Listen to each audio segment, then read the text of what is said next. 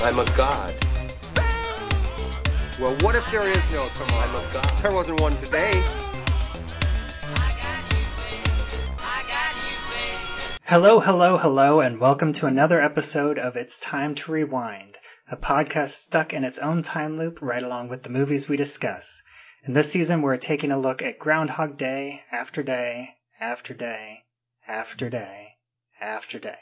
I'm your host, Bubba Wheat from Flights Tights and Movie Nights, and in this episode, we are discussing Phil's fourth February 2nd, Groundhog Day, that starts at 34 minutes and 33 seconds, with Phil waking up excited to see the morning in his room, asks Miss Lancaster if anyone was looking for him, gives her a kiss, and ends at 38 minutes and 46 seconds, with Phil asking Nancy a series of questions about her high school English class. Today, my guest is Jess from French Toast Sunday. How are you doing today? I'm good. How are you doing? I'm doing pretty good. It's uh, this is going to be an interesting section of uh, of Phil's Groundhog Day.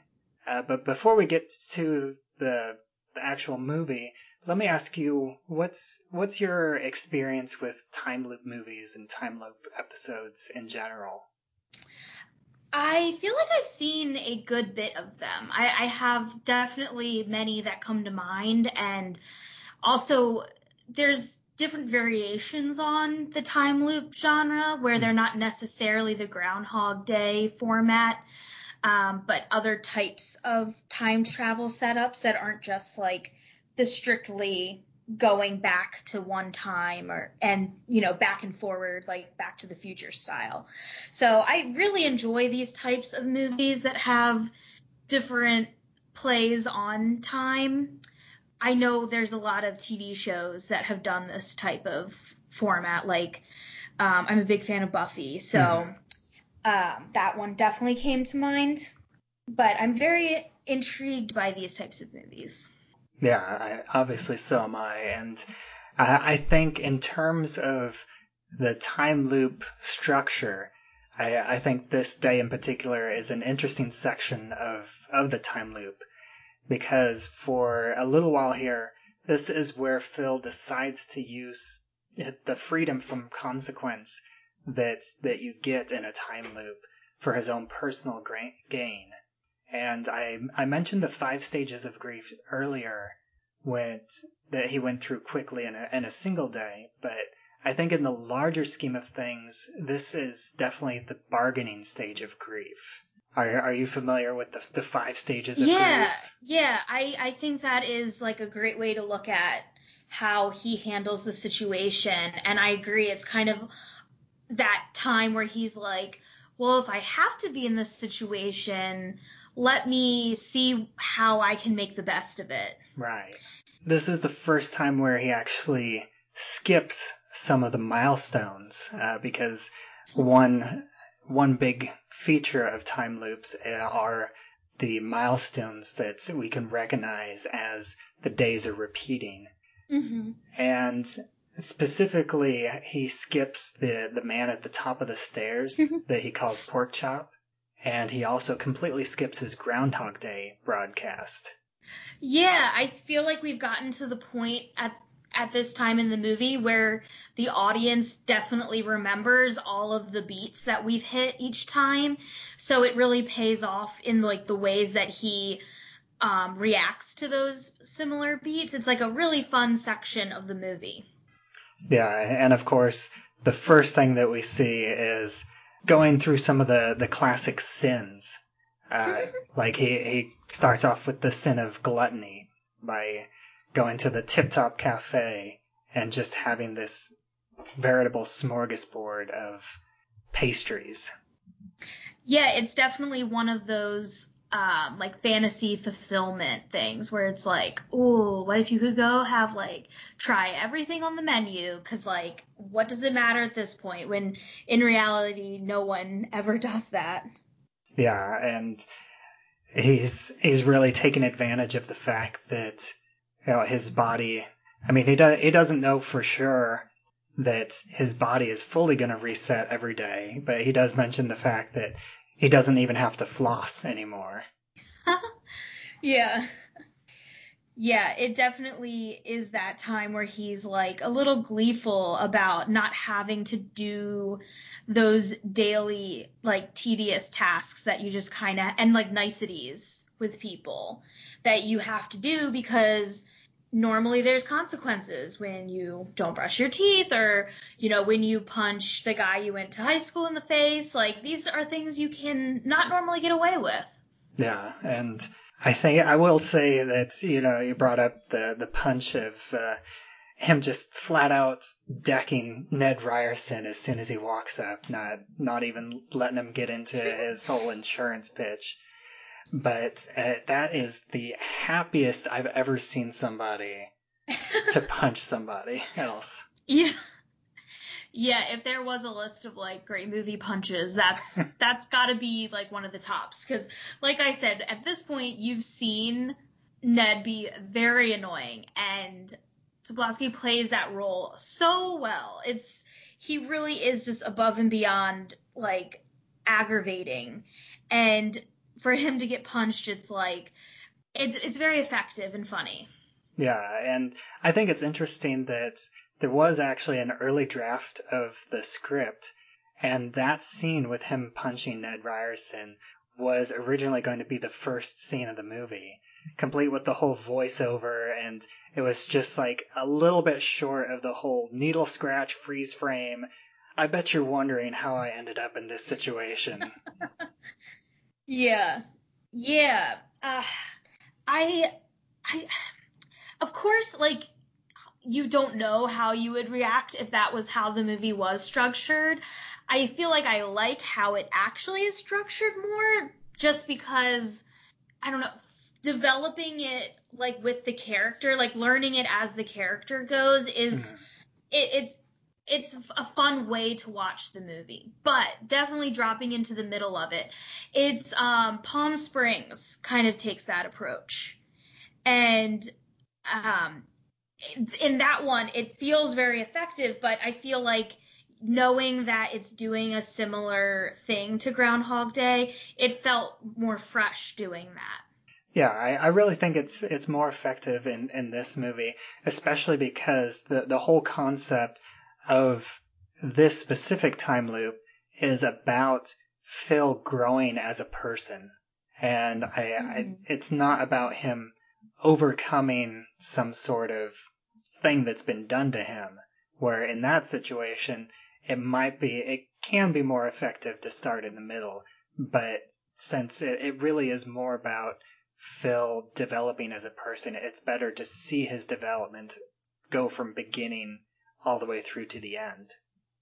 Yeah, and I also feel like how I was saying we've seen this character be so aggravating. If you just were dropped in the middle and all of a sudden you just see Bill Murray punch this guy and you're like, "What what is this?" Like it would be you wouldn't get the same payoff as you'd get with like seeing that character over and over again.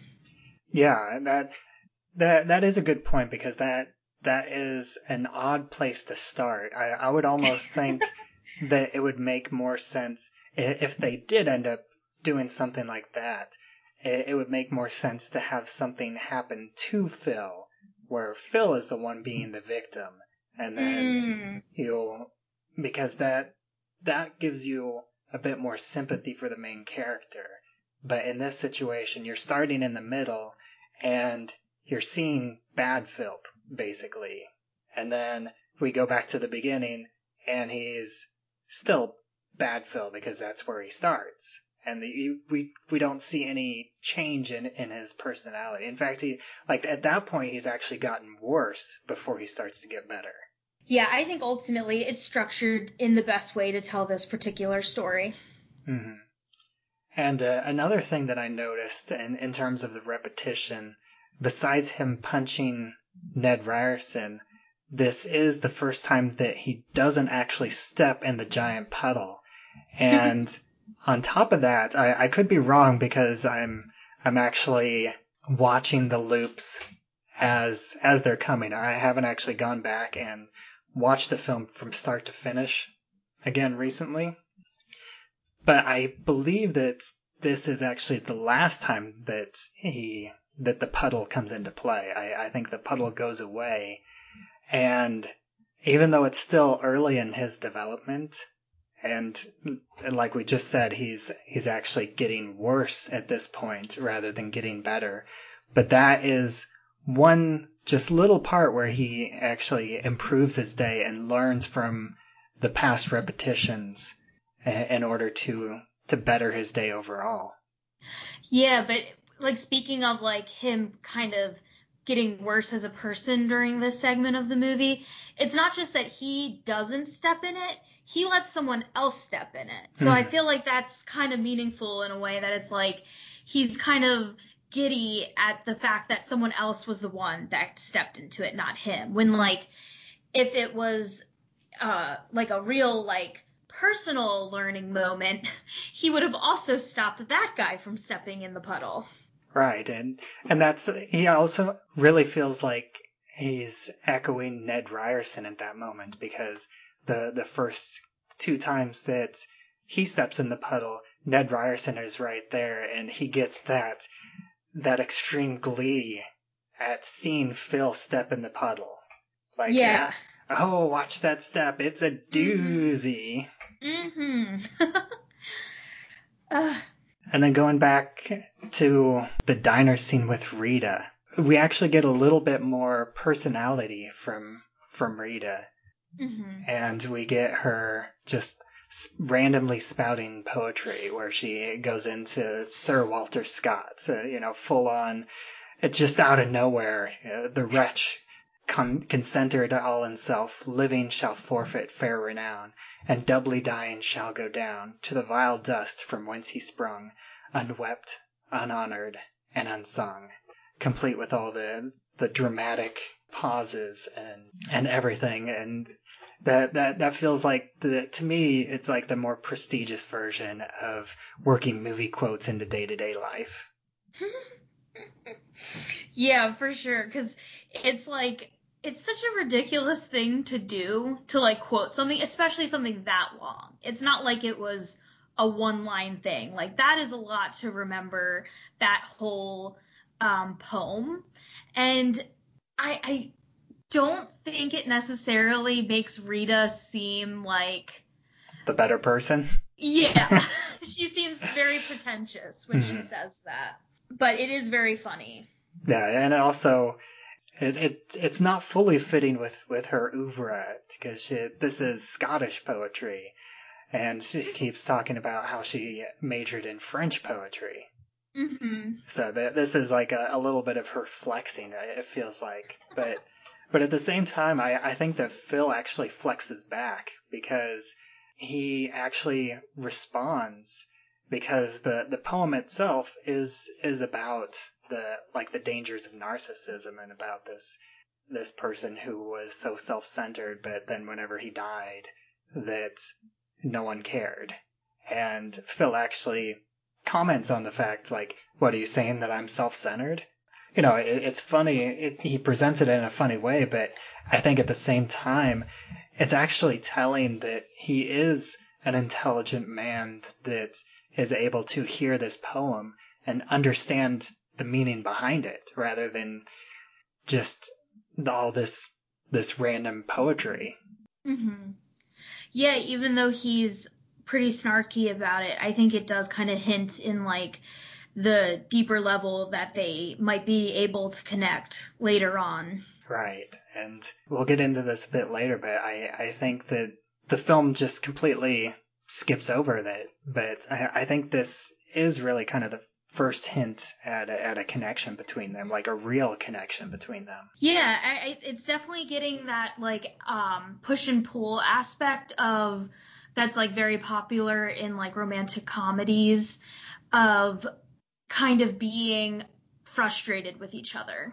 Hmm. Like he sees her as this like a little over the top positive but like pretentious person and then she just sees him as a total ass which is like definitely not not unreasonable of her to think that.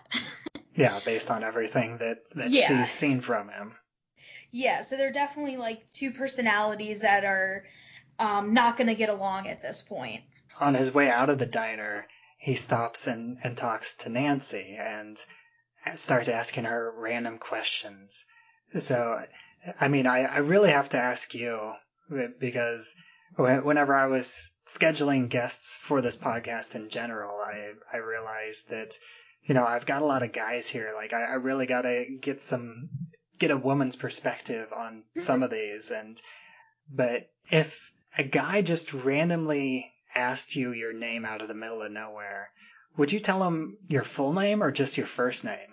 Oh no, I would definitely only say my first name, and I probably wouldn't even want to do that. Like, I probably would, just out of like social politeness, and you know, maybe they do know me somehow, or you know, whatever the case may be. But I would absolutely not hand over my last name.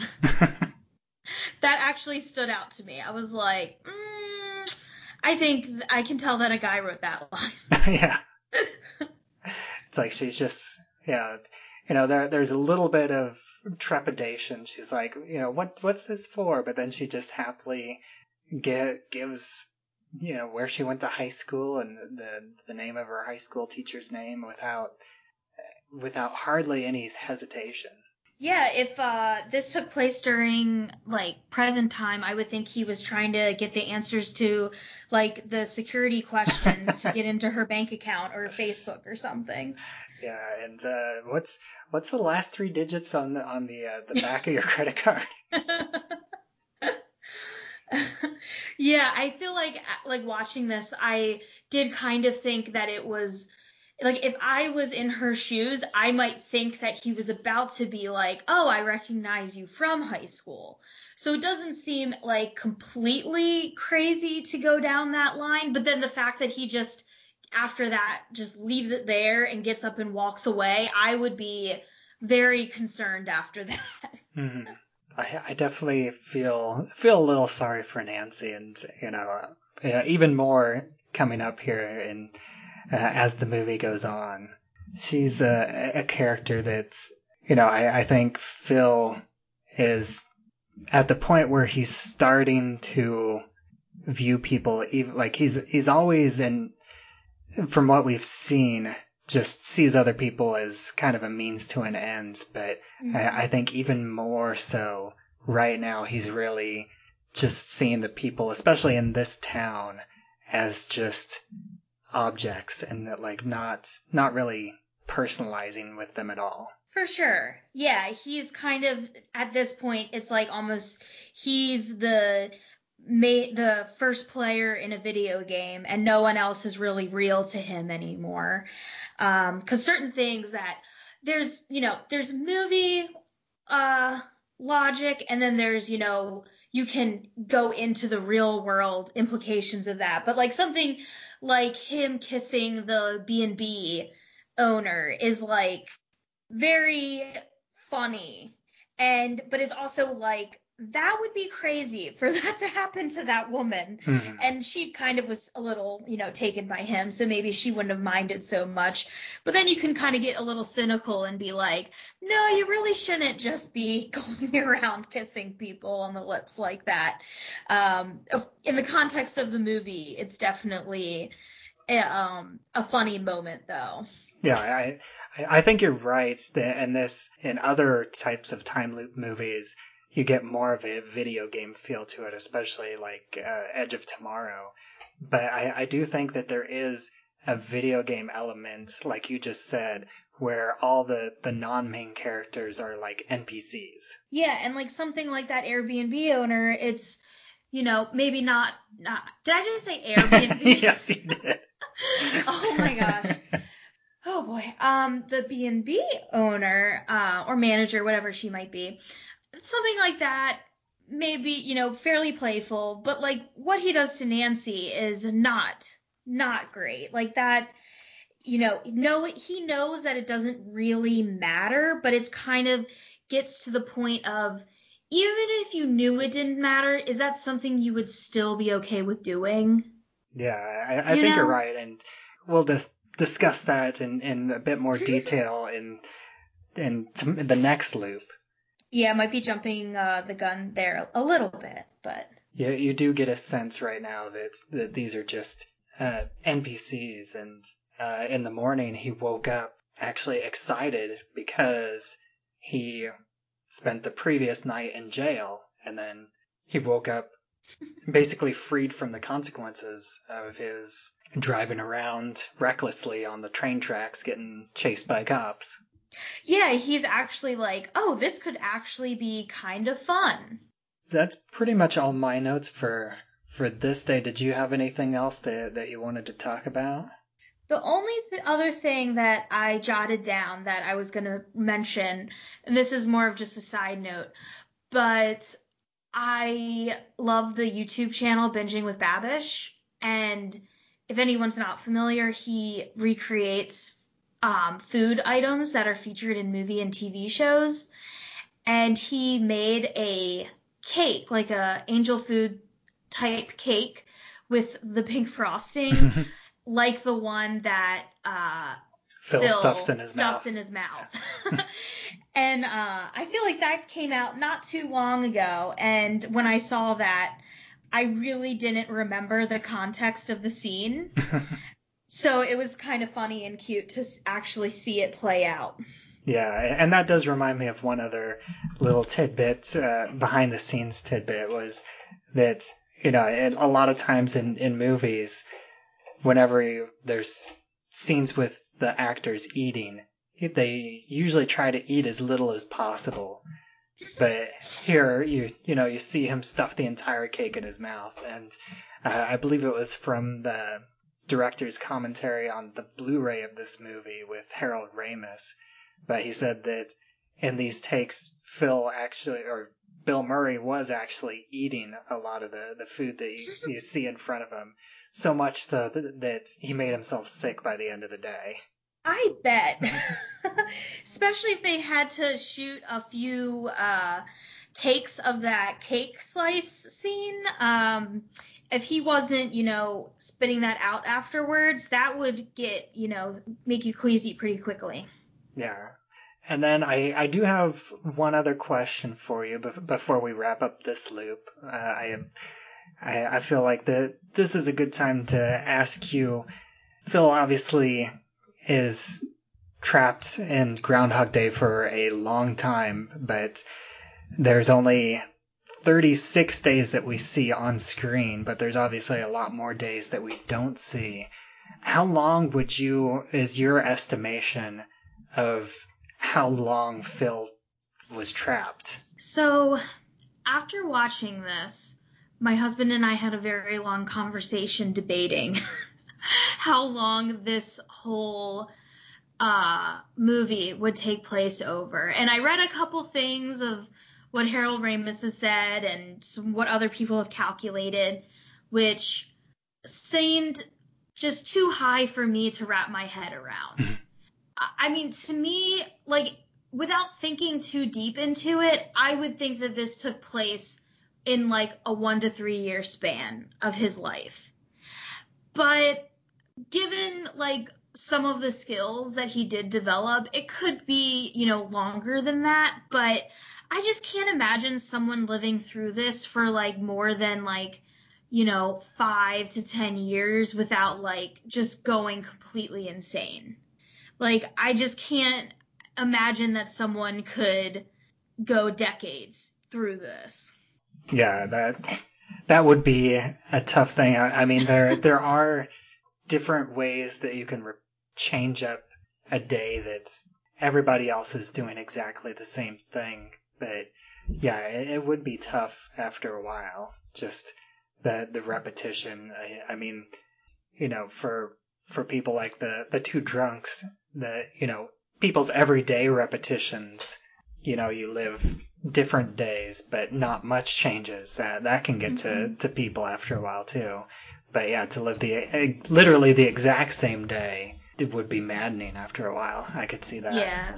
And maybe part of it is just me being sympathetic in that I hate to think of someone being stuck for decades. Like that is just such a depressing thought to me that I just hope that wasn't the case. Yeah, uh, that's a good place to to end this this loop. But uh, you know, I'm Uh, I'm going to have you back here on the next episode, but for everybody else at home, why don't you go ahead and let everybody know where they can find you and your work online? So, I am part of a website called French Toast Sunday.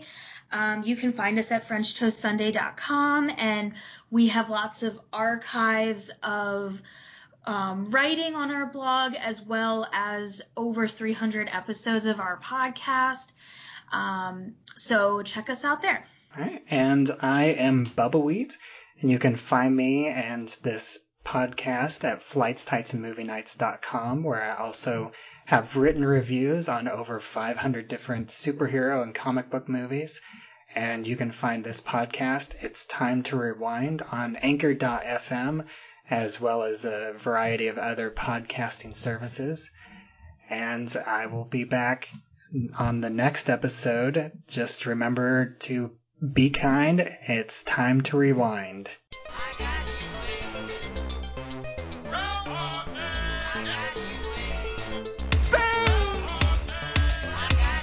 I'm a god. Well, what if there is no tomorrow? I'm a god. There wasn't one today.